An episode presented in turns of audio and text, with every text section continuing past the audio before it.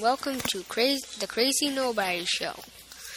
To, today we will talk about Amelia Earhart, and here she is. I was born on July 24th, 1897. I was the first flight to f- fly across the Atlantic Ocean and the Pacific Ocean.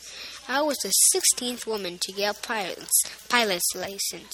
Okay, see you guys later. Goodbye, Amelia Earhart.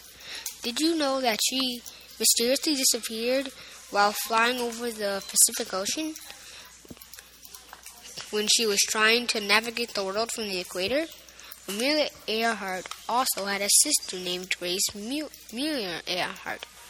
And another interesting thing about Amelia is in 1920, Amelia Earhart bought a beat plane painted bright yellow. She nicknamed it the Canary.